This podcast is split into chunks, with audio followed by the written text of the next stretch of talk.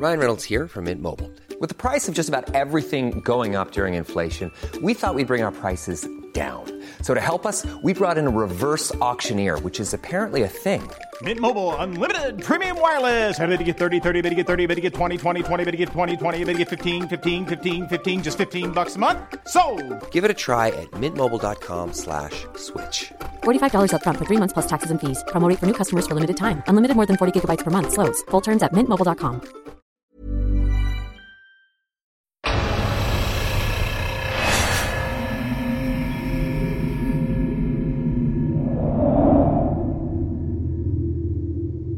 Good day to everyone. Isa ako sa palaging nakikinig sa mga kwento rito. At ngayon, nakakatuwa lang dahil magbabahagi na rin ako ng aking karanasan. My name is Warren, taga Dasmariñas, Cavite, 32 years old at single dad.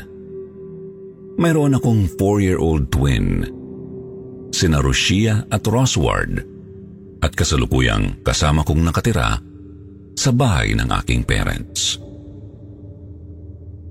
Ang kwento ko pong ito ay nangyari noong kasagsagan ng pandemya.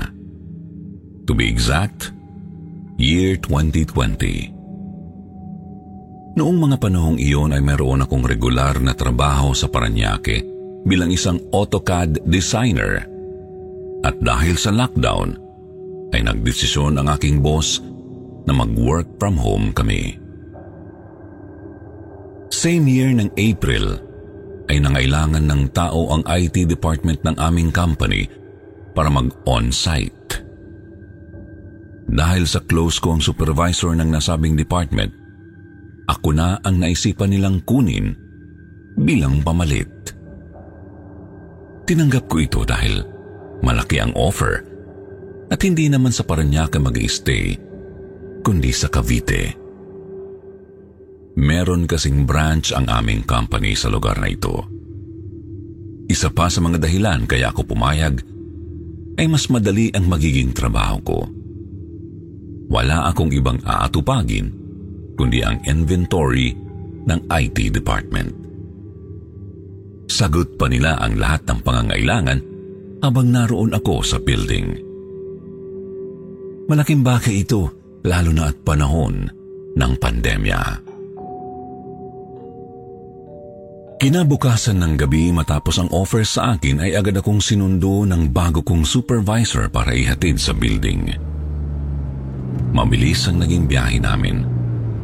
Wala kasing pampasaherong sasakyan noon dahil sa lockdown. Pagdating sa parking lot, ay tumayo ako sa harapan ng may kalumaang building na aking tutuluyan. Unang tingin ko pa lang dito, kakaiba na ang aking pakiramdam. Pero hindi ko yun pinansin.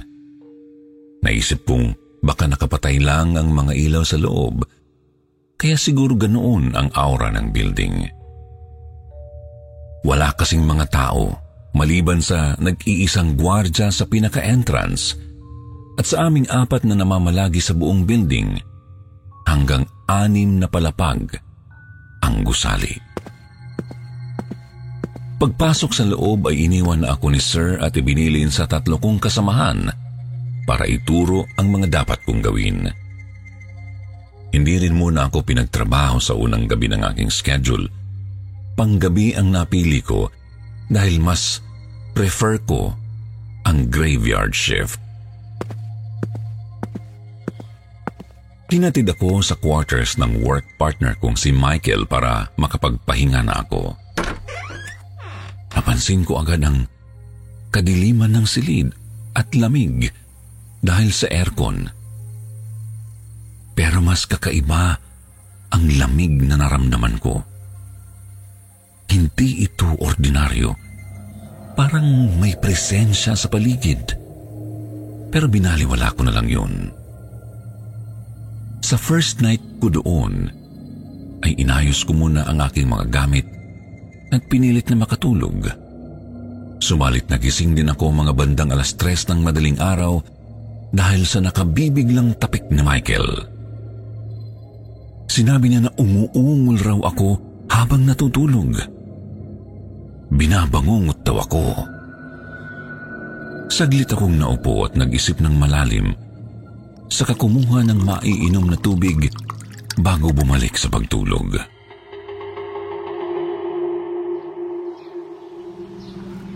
Pangalawang araw ko sa bagong workplace ay ginala ako ni Jeff sa buong building para ipakita ang silid ng mga empleyado. Itinuro niya sa akin ang mga gagawin sa computer kung sakaling mayroong nangyari sa oras ng aking duty. Bukod daw kasi sa pag-check ng inventory, ay kailangan ko rin yung matutunan in case of emergency at bilang bagong team ng IT department. Kahit kasi naka-work from home ang mga empleyado, ay nagagamit pa rin nila ang kanilang mga computer sa opisina sa pamamagitan ng isang device. Habang tinuturuan ako ni Jeff ng mga dapat gawin, ay nakikiramdam naman ako sa paligid. Iba kasi talaga ang aking nava-vibes. Parang may kakaiba sa lugar. Sa tuwing papasok kami sa mga silid, ay may tila ibang presensya kaming kasalamuha. Pagpasok namin sa dulong room sa third floor, nakatapat ng quarters at malapit sa fire exit, biglang bumigat ang aking pakiramdam. Tumingin ako sa paligid hanggang sa mapansin ko ang tila anino sa isang ceiling na mabilis ding nawala. Bumaling ako ulit sa mga itinuturo ni Jeff, pero palingon-lingon pa rin ako sa buong kwarto. Medyo may kalawakan yun kumpara sa ibang napasukan namin at mas mabigat din ang pakiramdam kapareho ng sa quarters. Yung pakiramdam na kahit malamig ay parang pagpapawisan ka dahil sa may kung anong bagay na parang nakapasan sa mga balikat mo na hindi mo maintindihan. Feeling ko nga noong mga oras na yun ay parang lumulubo ang ulo ko. Kakaiba kasi talaga. Parang akong nagsisi na tinanggap ko ang trabaho dahil pangalawang araw ko pa lang parang may kung ano nang gumagambala sa akin. Mahilig ako sa katatakutan pero never kong naranasan ang ganitong takot na parang nanunuot hanggang sa buto. Ang alam ko rin ay wala naman akong special ability o third eye. Kaya nagtataka rin ako kung bakit ramdam na ramdam ko ang bigat sa paligid. Napansin ni Jeff na hindi ako mapakali. Kaya naman nag-aya na siya sa opisina ng mga IT na nasa fourth floor. Matapos niyang ipakita sa akin ang aking pupwestuhang computer at ipaliwanag ang tungkol sa pag-check ng mga inventory at iba pang bagay na may kinalaman sa trabaho, ay dinala niya ako sa CCTV room na nasa same area lang din. Matapos niyang sabihin sa akin na ibinalita ni Michael na binangungot ako kagabi, ay ipinakita niya sa akin ang CCTV footage sa quarters habang ako ay natutulog. Doon ay kitang-kita ko ang aking sarili na tila hindi mapakali sa pwesto ng pagtulog. Nang tingnan ko ang aking hitsura, ay para akong nakikipaglaban sa kung anong hindi makitang bagay na dumadagan sa akin. Hindi natapos doon ang pangyayari. Ilang saglit ay tumigil ang katawan ko sa pagkislot hanggang sa maya-maya pa ay marahang bumaba ang gamit kong comforter na parang may humihila. Kasunod noon ay biglang bumuka ang aking mga hita. Kinilabutan ako ng gusto pagkapanood sa CCTV footage dahil para akong may kasama sa silid. At kitang-kita naman na hindi maganda ang ginagawa ng kung sino man yun. Kasabay ng tanong ni Jeff ay naalala ko na naman ang bangungot na pilit ko na sanang kakalimutan. May isang matangkad na itim na nilalang ang nakatayo noon sa harapan ko. Sa sobrang taas niya ay nakatagilid na ang kanyang ulo sa siling ng silid na parang nabali. Nang makita ko siyang nakatayo sa aking harapan ay bigla akong parang naparalisa. Maliban sa pagkislot ng aking mata, ay wala na akong maigalaw sa bahagi ng aking katawan. Marahan siyang lumakad palapit sa akin, kaya nagsimula akong makaramdam ng takot hanggang gumapang ang takot na yun papunta sa aking ulo. Pinilit kong kumilos pero hindi ko talaga maigalaw ang buo kong katawan. Kaya naman nagsimula akong sumigaw ng tulong pero nakagugulat dahil walang lumalabas na boses sa bibig ko, dahilan para mas madagdagan ang takot na aking nararamdaman. Mas lalo akong kinilabutan nang hatakin ng itim na nilalang ang comforter na gamit ko. Mas bumilis ang kabog ng aking dibdib hanggang sa naramdaman ko na parang lalabas ang puso sa katawan ko dahil sa sobrang bilis ng pagtibok. Ibinuka niya ang aking mga binti at saka nagsimulang gumapang ng marahan sa aking ibabaw hanggang sa maglapit ang aming mga mukha. Pumikit ako noon habang humihingi ng tulong kasabay ng paulit-ulit na pagmumura. Nang maramdaman ko siya na dumidikit na sa aking katawan, ay mas lalong nanuot ang takot at lamig na naging dahilan ng parang pagkalunod ko sa sarili kong kaba. Nakarinig ako ng nakabibingi at nakakikilabot na ugong hanggang sa para na akong kakapusin ng hininga. Wala na akong nagawa, kundi ang isipin at tawagin ang pangalan ng Diyos. Kasunod noon ay nagising na nga ako dahil sa malakas na pagtapik ni Michael.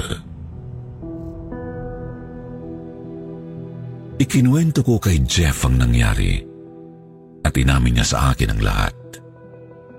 Kaya raw hindi sila natutulog sa quarters dahil sa kakaibang pakiramdam sa loob ng silid na yun. May tila kung anong presensya na nananahan doon, maging sa iba pang mga silid.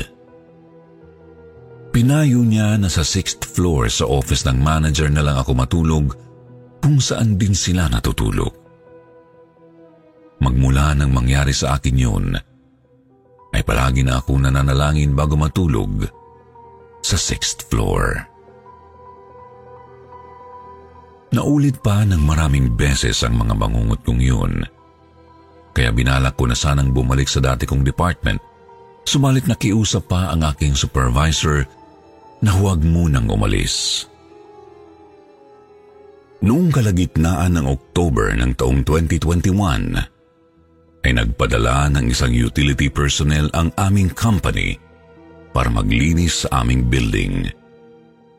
Nanay Ime ang tawag namin sa kanya at siya rin mismo ay nasaksihan kung paano ako bangungutin ng madalas. Binigyan niya ako ng rosaryo at ibinigay ko naman yon sa aking kapatid dahil sa isang pangyayari. Hiningi ko rin ang kopya ng CCTV footage para mayroon akong sariling kopya.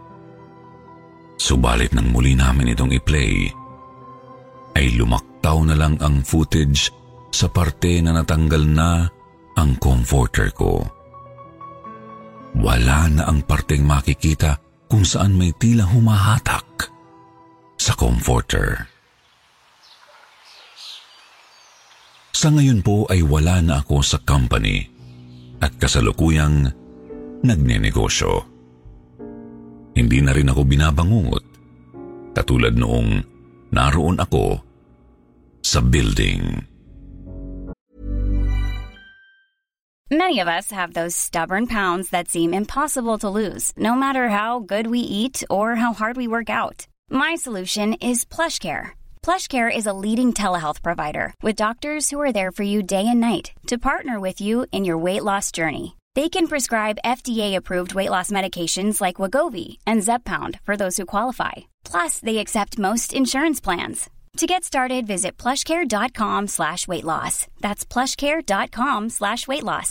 How would you like to look 5 years younger? In a clinical study, people that had volume added with Juvederm Voluma XC in the cheeks perceived themselves as looking 5 years younger at 6 months after treatment. Look younger, feel like you. Add volume for lift and contour in the cheeks with Juvederm Voluma XC. Reverse signs of aging by adding volume to smooth laugh lines with Juvederm Volure XC. For important safety information and to find a licensed specialist, visit Juvederm.com. That's Juvederm.com. Not for people with severe allergic reactions, allergies to lidocaine, or the proteins used in Juvederm. Common side effects include injection site redness, swelling, pain, tenderness, firmness, lumps, bumps, bruising, discoloration, or itching. There's a risk of unintentional injection into a blood vessel, which can cause vision abnormalities, blindness, stroke, temporary scabs, or scarring. Talk to a licensed specialist to find out if it's right for you.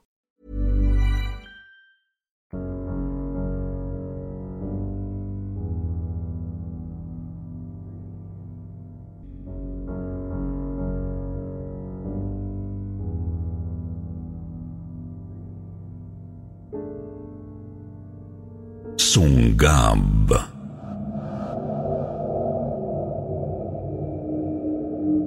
Magandang gabi po sa inyong lahat. Matagal ko nang gustong sumulat dito para ikwento ang nangyari sa isang condo unit na dati kong pinagjujutihan. Hindi ko maipasa-pasa ang aking liham dahil nahihiya ako sa paraan ng aking pagsulat. Hindi kasi ako ganoon kahusay magsulat ng kwento. Salamat sa aking live-in partner dahil tinulungan niya akong magsulat. Nangyari ang karanasan kong ito noong nakapag-duty ako sa isang sikat na kondominium sa Cavite. Hindi ko na po sasabihin ang pangalan ng kondominium at ang eksaktong lugar para na rin safe. Tawagin niyo na lamang po akong Kalil. Ako po ay tubong Mindanao at may lahing Muslim. Ito po ay totoong nangyari sa akin at kahit kailan ay hindi ko ito makakalimutan. Kapapasok lamang ng taong 2017 noon at katatapos lang ng mga putukan. Eksaktong mag-aalauna nang magpaalam na magbabanyo raw ang isa kong kasamahan na naka-duty. Ang trabaho ko nga po pala ay isang gwardya.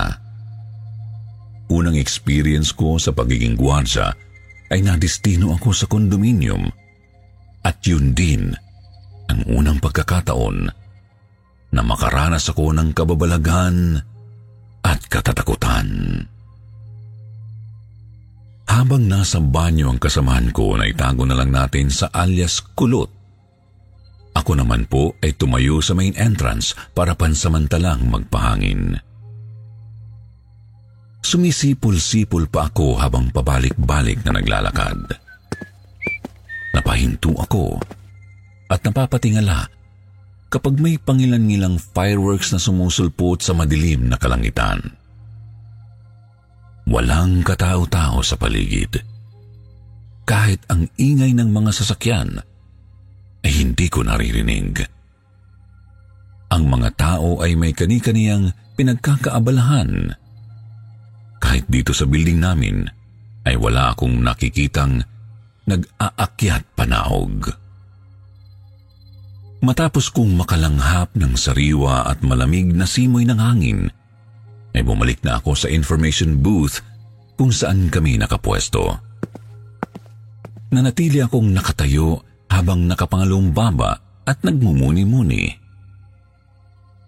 Isinampa ko lang ang aking kamay sa mahabang desk saka tumanaw sa labas nag-isip ako kung kailan kaya ako magkakanobya. Napangiti pa ako nang maisip ang katuwang bagay na yon. Pagkatapos ay nagsimula akong mangarap ng gising na kapag nagkaroon na ako ng asawa, ay gusto kong maggarbo ang aming kasal. Kahit hindi ganoon kalaki ang sahod ko bilang gwardya, ay pinagmamalaki ko naman ang aking trabaho dahil ito ay marangal. Sumagi rin sa isip ko na hindi magsisisi ang babaeng makakasama ko habang buhay. Ang pagbuo ng mga magagandang pangarap sa aking isipan ay biglang napawi nang may nakita akong nahulog sa tapat ng main entrance. Sa lakas ng kalabog at sa klase ng pagkadinig ko ay tila hindi maganda ang kinahinatnan ng nahulog na kung ano o kung sino ito. Hindi agad ako nakakilos sa sobrang pagkabigla. Sumagi kasi agad sa isipan ko ang nakasusulasok na kalagayan kung sino man ang nahulog. Kung sakali rin ay yun ang unang pagkakataon kong makakakita ng patay na katawan na hindi pa maganda ang kinahinatnan. Matapos ang kung ano-anong hindi magandang naisip ko noong oras na yun, ay naglakas loob na akong lumapit sa main entrance para tingnan kung sino o ano ang nahulog. Katulad ng inaasahan ko na, hindi ko ipaliliwanag ng detalyado, pero hindi talaga maganda ang kinahinatnan. Muntik pa nga akong maduwal pagkakita sa patay na katawan ng isang babae. Magraradyo na sana ako para sa emergency nang walang ano-ano'y bigla akong ginulat ni Kulot. Minura ko talaga siya ng ubod lakas dahil sa kanyang ginawa at pagkatapos ay itinuro ko sa kanya ang patay na katawan. Subalit, wala na yun doon. Nagulat din ako sa mga nangyari at pinaglaban ko talaga kay Kulot ang tungkol sa nahulog na babae. Matapos niya akong tawanan, ay tinapik niya ako at sinabihang magkape muna. Hindi na ako umalma pa dahil kahit ako ay naguguluhan sa nangyari. Habang nasa dining area, ay iniisip ko kung namamalikmata lang ba ako sa aking mga nakita. Halos 24 oras na rin kasi akong gising, kaya siguro kung ano-ano na ang aking nakikita. Dahil sa pagkabalisa ko, ay nagtungo muna ako sa banyo para maghilamos at mag-ayos ng sarili. Itinapon ko na lang din ang kape dahil lumamig na ito. Maya-maya pa ay tinawag na ako ni Kulot dahil magro-roving daw siya sa area. Nanatili naman ako noon sa front desk para mag-antabay. Mabilis na lumipas ang mga oras, bumalik na naman ako sa pagmumuni-muni tungkol sa gusto kong mapangasawa. Saglit kong nakalimutan ang nangyari kanina hanggang sa sumapit ang 3:00 ng madaling araw.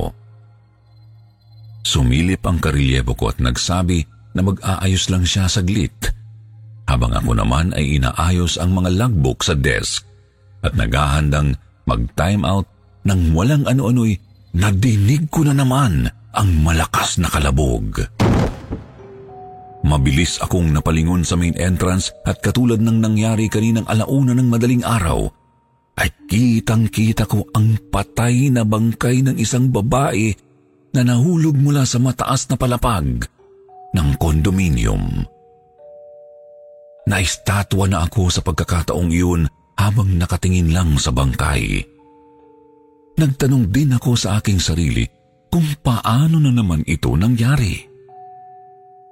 Nabalot ako ng maraming katanungan sa mga kababalaghang nangyari noong mga oras na iyon. Marahan kong kinusot ang aking mga mata. Subalit, nanatili ang patay na katawan kaya binalak ko ng magradyo para sa emergency. Habang nagraradyo ay hindi ko inaalis ang aking tingin sa patay na katawan ng babae. Hindi rin ako umaalis sa aking kinatatayuan.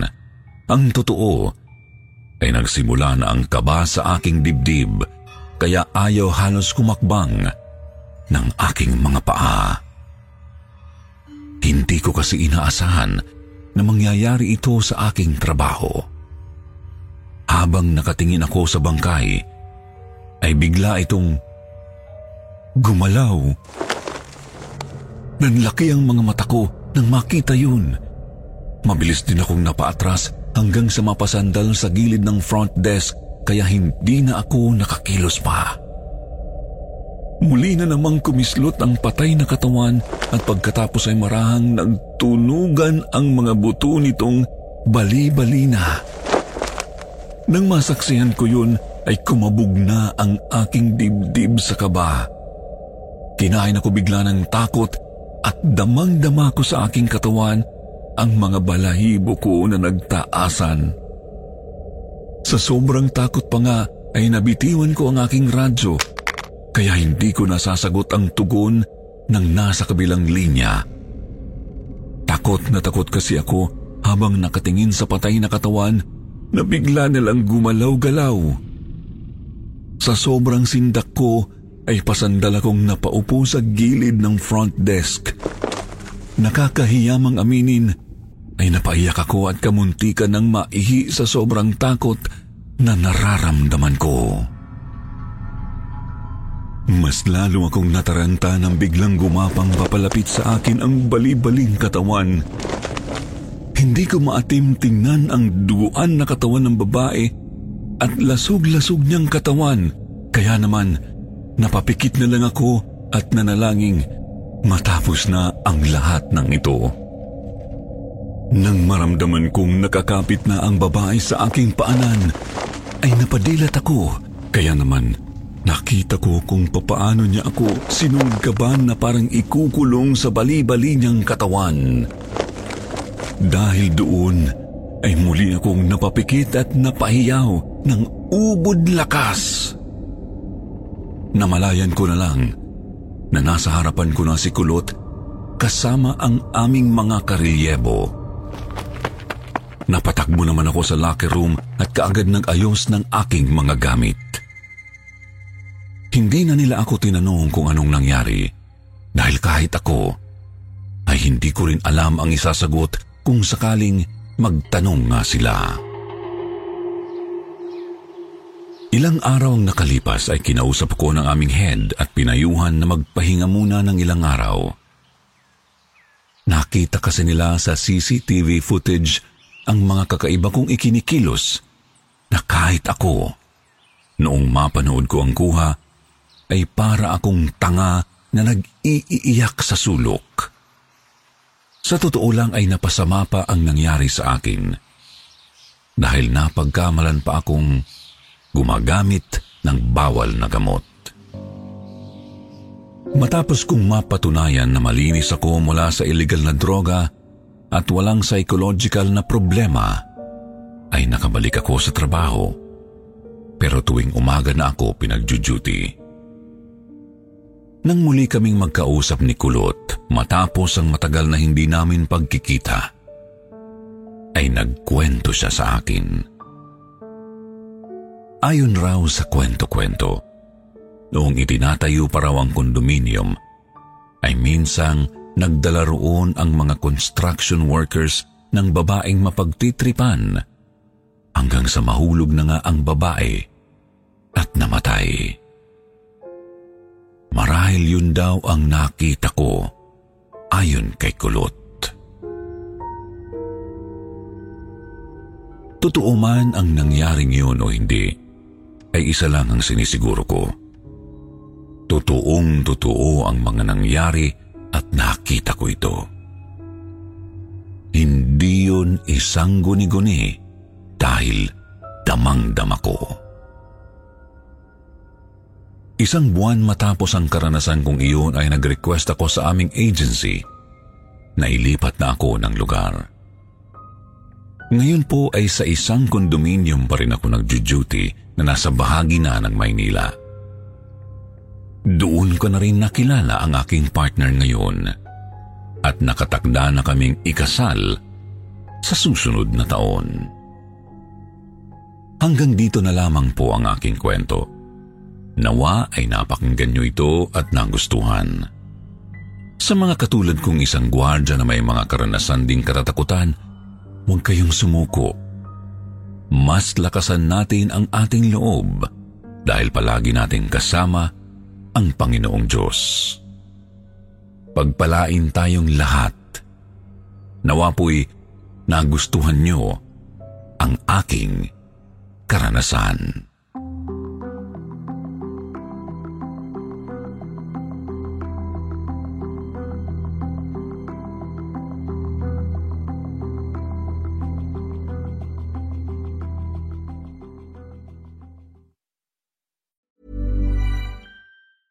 Even when we're on a budget, we still deserve nice things. Quince is a place to scoop up stunning high-end goods for 50 to 80% less than similar brands. They have buttery soft cashmere sweaters starting at $50, luxurious Italian leather bags, and so much more. Plus, Quince only works with factories that use safe, ethical, and responsible manufacturing. Get the high-end goods you'll love without the high price tag with Quince. Go to quince.com/style for free shipping and 365-day returns.